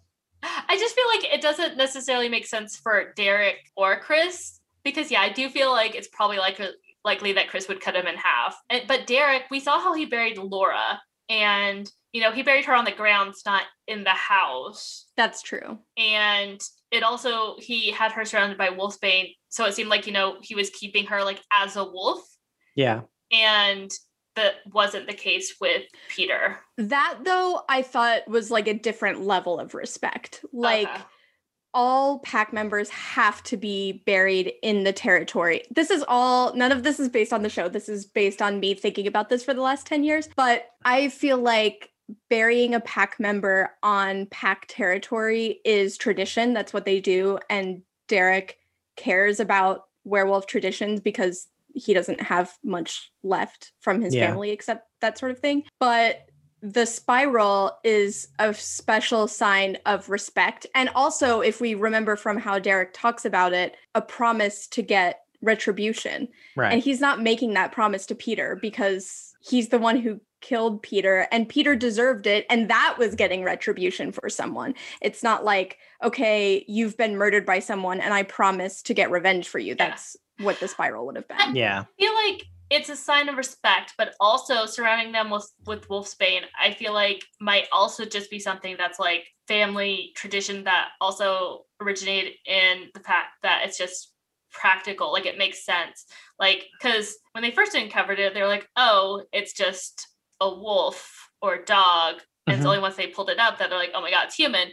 So people would be more likely to like leave it alone and they wouldn't disturb it if it like because if it she hadn't they hadn't realized it and like she turned back, they would have left the body alone. Yeah. And Derek could have just like reburied her. But you know, since it was discovered, obviously that was a whole nother set of issues. So I feel like it's also just like a smart, smart tactic to make sure like no one messes with their remains. Yeah, Yeah, and I I've been wondering like would werewolf packs get like a special religious exemption to allow them to bury their own dead cuz normally you're not allowed to do that. That would be unlawful disposal of remains. Yeah. But I feel like just did like the little Miss Sunshine thing where they just throw the body out like a window and take off. I think Peter was buried in the house because the writers thought it would look cool. If Yeah, I mean, went that's- down that's- and there he was. that's the that's the bottom line, but you know we have that we English will degrees. Let us have this. let us have the we will do whatever narrative backflips are required to protect our precious backflipping characters and make it make sense. I like all those headcanons, so I'm, I'm down. Beautifully said. Very Thank well, you. very very well said. Okay, guys, I have a question. Moving on Okay. from that, they didn't have to break Derek's arm to trigger his healing process when he was poisoned with Kanima venom. Is it because Derek was an alpha and Erica is a beta? Why did he have to do that to her? I think it's because she has epilepsy. But why does she still have epilepsy after getting the bite? She hasn't had any of her symptoms until now. Uh, story reasons. I The think Teen Wolf go-to answer. Exactly. I think maybe what they're saying here is that some conditions can't be quote unquote cured. They're lying dormant. They lack consistency, I feel like, on this. I kind of like that they did that with Erica's epilepsy. I feel like it would have been more problematic if it had just solved everything. Yeah, I get that. And I don't have an issue with them not fixing it. You know, I feel like that is an interesting plot point. But I feel like it's a consistency problem with the storytelling. Scott's asthma, which was also a chronic issue, disappeared when he got the bite.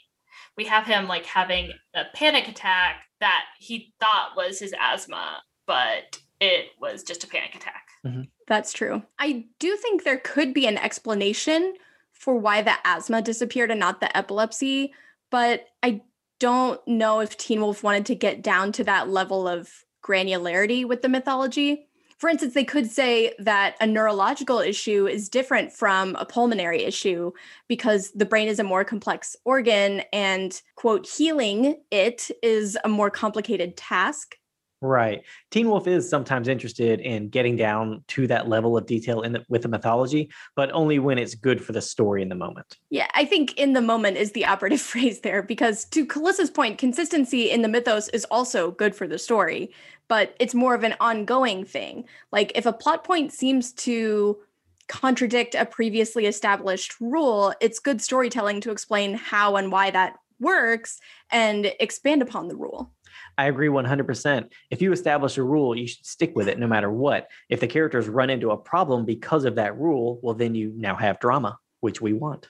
or expand on it. Like I said, it could have been really interesting if, for instance, they had discussed here that neurological issues aren't as simple and the bite won't necessarily change your brain. And then that could come up again in 3B and have Stiles saying, wait, does that mean that if I did have frontotemporal dementia, the bite wouldn't save me? And then have him grappling with that.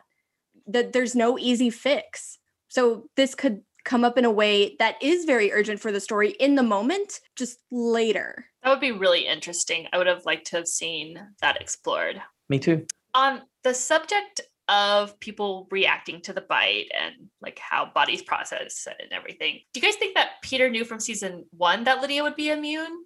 I mean, that seems to be like what's implied here in this episode. Yeah, it's it's not really explained, but I feel like based on what he says here, she had to be a banshee. Like that's the only way Peter's plan would work. She's immune to the bite and, as it turns out, Kanima venom because she's a banshee. And I feel like So it has nothing to do with her Jackson's what you're telling me. Yeah. um, I I do think that that kind of makes sense because the whole thing with banshees is they have this connection to death, right? They can sense when death is coming. You see a banshee, you hear the banshee wail when death is coming. I like this idea of building on the banshee mythology to suggest that not only can they sense death and be an omen of death, but kind of a, a conduit that conducts a soul from here to the other side or back. The only thing is, Teen Wolf never really gives us any more information about how that works, which sucks because it's really interesting. And I love this idea of like using a person as a vessel Mm-hmm. that you just kind of keep in your back pocket. Like, just in case I've got this time capsule, you know, that I've put a piece of myself inside that could be opened back up and that could kind of bring me back from the other side. I like all that. Definitely. I do like this this addition to the mythology with werewolves that somehow you can learn to inject yourself into a person's consciousness in case you're going to die and that you can if things are done correctly bring yourself back to life that's that's interesting Like a So, Horcrux. yeah yeah oh yeah yeah she's a horcrux I feel so sad for Derek at the end of this episode when Scott goes to him and says, Hey, I'll be in your pack if you don't kill Jackson and you go along with whatever plan I come up with. And Derek agrees. It's just really heartbreaking. He tries mm-hmm. so hard. And yes, obviously he's flawed in so many ways, but I feel like it's so shitty because Scott never had any intention of joining his pack. That's actually what I was going to ask is if you guys thought he had any intention because I know in season 1 we had a discussion about whether we thought Derek ever had any intention of letting Scott kill the alpha. And Will, you had originally thought that Derek never had any intention. Calissa and I thought that he originally did and changed his mind when he discovered the identity of the alpha. But at that time, I I still maintain that it makes more sense that Derek, when he told Scott that, had every intention of letting Scott try it. And my reasoning is that if he was just lying to Scott, there's no reason why he would be like, I don't know if it's true. Yeah, like in that situation, it's not presented in a way where you definitely see what Derek is gaining by lying to Scott. Because, yeah, the way he presents it isn't like one thing, it's not out of nowhere. It's not like It's in know, res- he just- direct response to Scott's question. Exactly. He didn't just pop in one day and be like, hey, here's this thing I forgot to tell you about. right We might be able to cure you. He seems like kind of like reluctant in telling Scott. He's very clear about like, it's only something I've ever heard before. It's Yeah. not like, I saw this happen one time. So Yeah. it will totally work. You just super have to help me do this. If he was never intending to let Scott try, why would he even say, I don't know if it's true? Like, if you're trying to manipulate someone, you're obviously going to be like, oh, yeah, totally. Uh, I'm so glad you asked. All you have to do is help me kill the alpha, and you're good. Yeah. Like, it, it doesn't really make sense. But here, Scott pretty much is telling Derek exactly what Derek wants to hear, which is mm-hmm. I'll be part of your pack. He's getting from Derek what he wants, which is going along with the plan for taking care of the Kanima that Scott has concocted, sight unseen. yeah Do we all think that Scott never had any intention of being in a pack with Derek? I, I Yeah. think he never had any intention of joining him. I don't think he's being I don't think it's malicious. You know, he's like, ooh, this person wants this thing for me, so I'm going to pretend to give it to them to get what I want. I think he's just like the ends justifies the means. That I want to save Jackson's life. I know Derek probably going to want to kill him, so I need to tell Derek what he wants to hear in order to save his life. I think that's pretty rich coming from Scott. The ends don't justify the means, McCall. I agree 100%. Yeah. Um, and Yes. That's like kind of his thing, right? It is. It Yeah, is. it- but except when he does it. Totally on brand for him. And I mean, just earlier this episode, he was like, "Yeah, we totally need to just kill Jackson." I think that was all jokey, just because he had just been in a fight with Jackson. I I honestly don't think he, if he had the opportunity, he would have popped his claws and ripped his throat out right then. I think that if Scott thought Jackson was a real threat to Allison, he 100% would kill him. You're right. I agree. And I feel like that was what was really happening in that moment. No, Or if he you're right. thought they were banging and it was close enough to that time of the month. Footage specifically found. That concludes this week's episode of Return to Beacon Hills. We hope you had as much fun listening as we did talking about all things Teen Wolf. Follow us on Twitter and Instagram at RTBH Podcast and Tumblr and TikTok at Return to Beacon Hills. If you'd like to ask us questions or offer suggestions for future topics to discuss, you can email us at return to beacon hills at gmail.com. Join us here next week when we discuss season two, episode eight, Raving, and talk with stunt actor David Ellison. Rate and review us on iTunes or wherever you get your podcast goodness. Five star reviews get a shout out. Have a great week, and we'll see you soon on Return to Beacon Hills. Dude, it's Beacon Hills.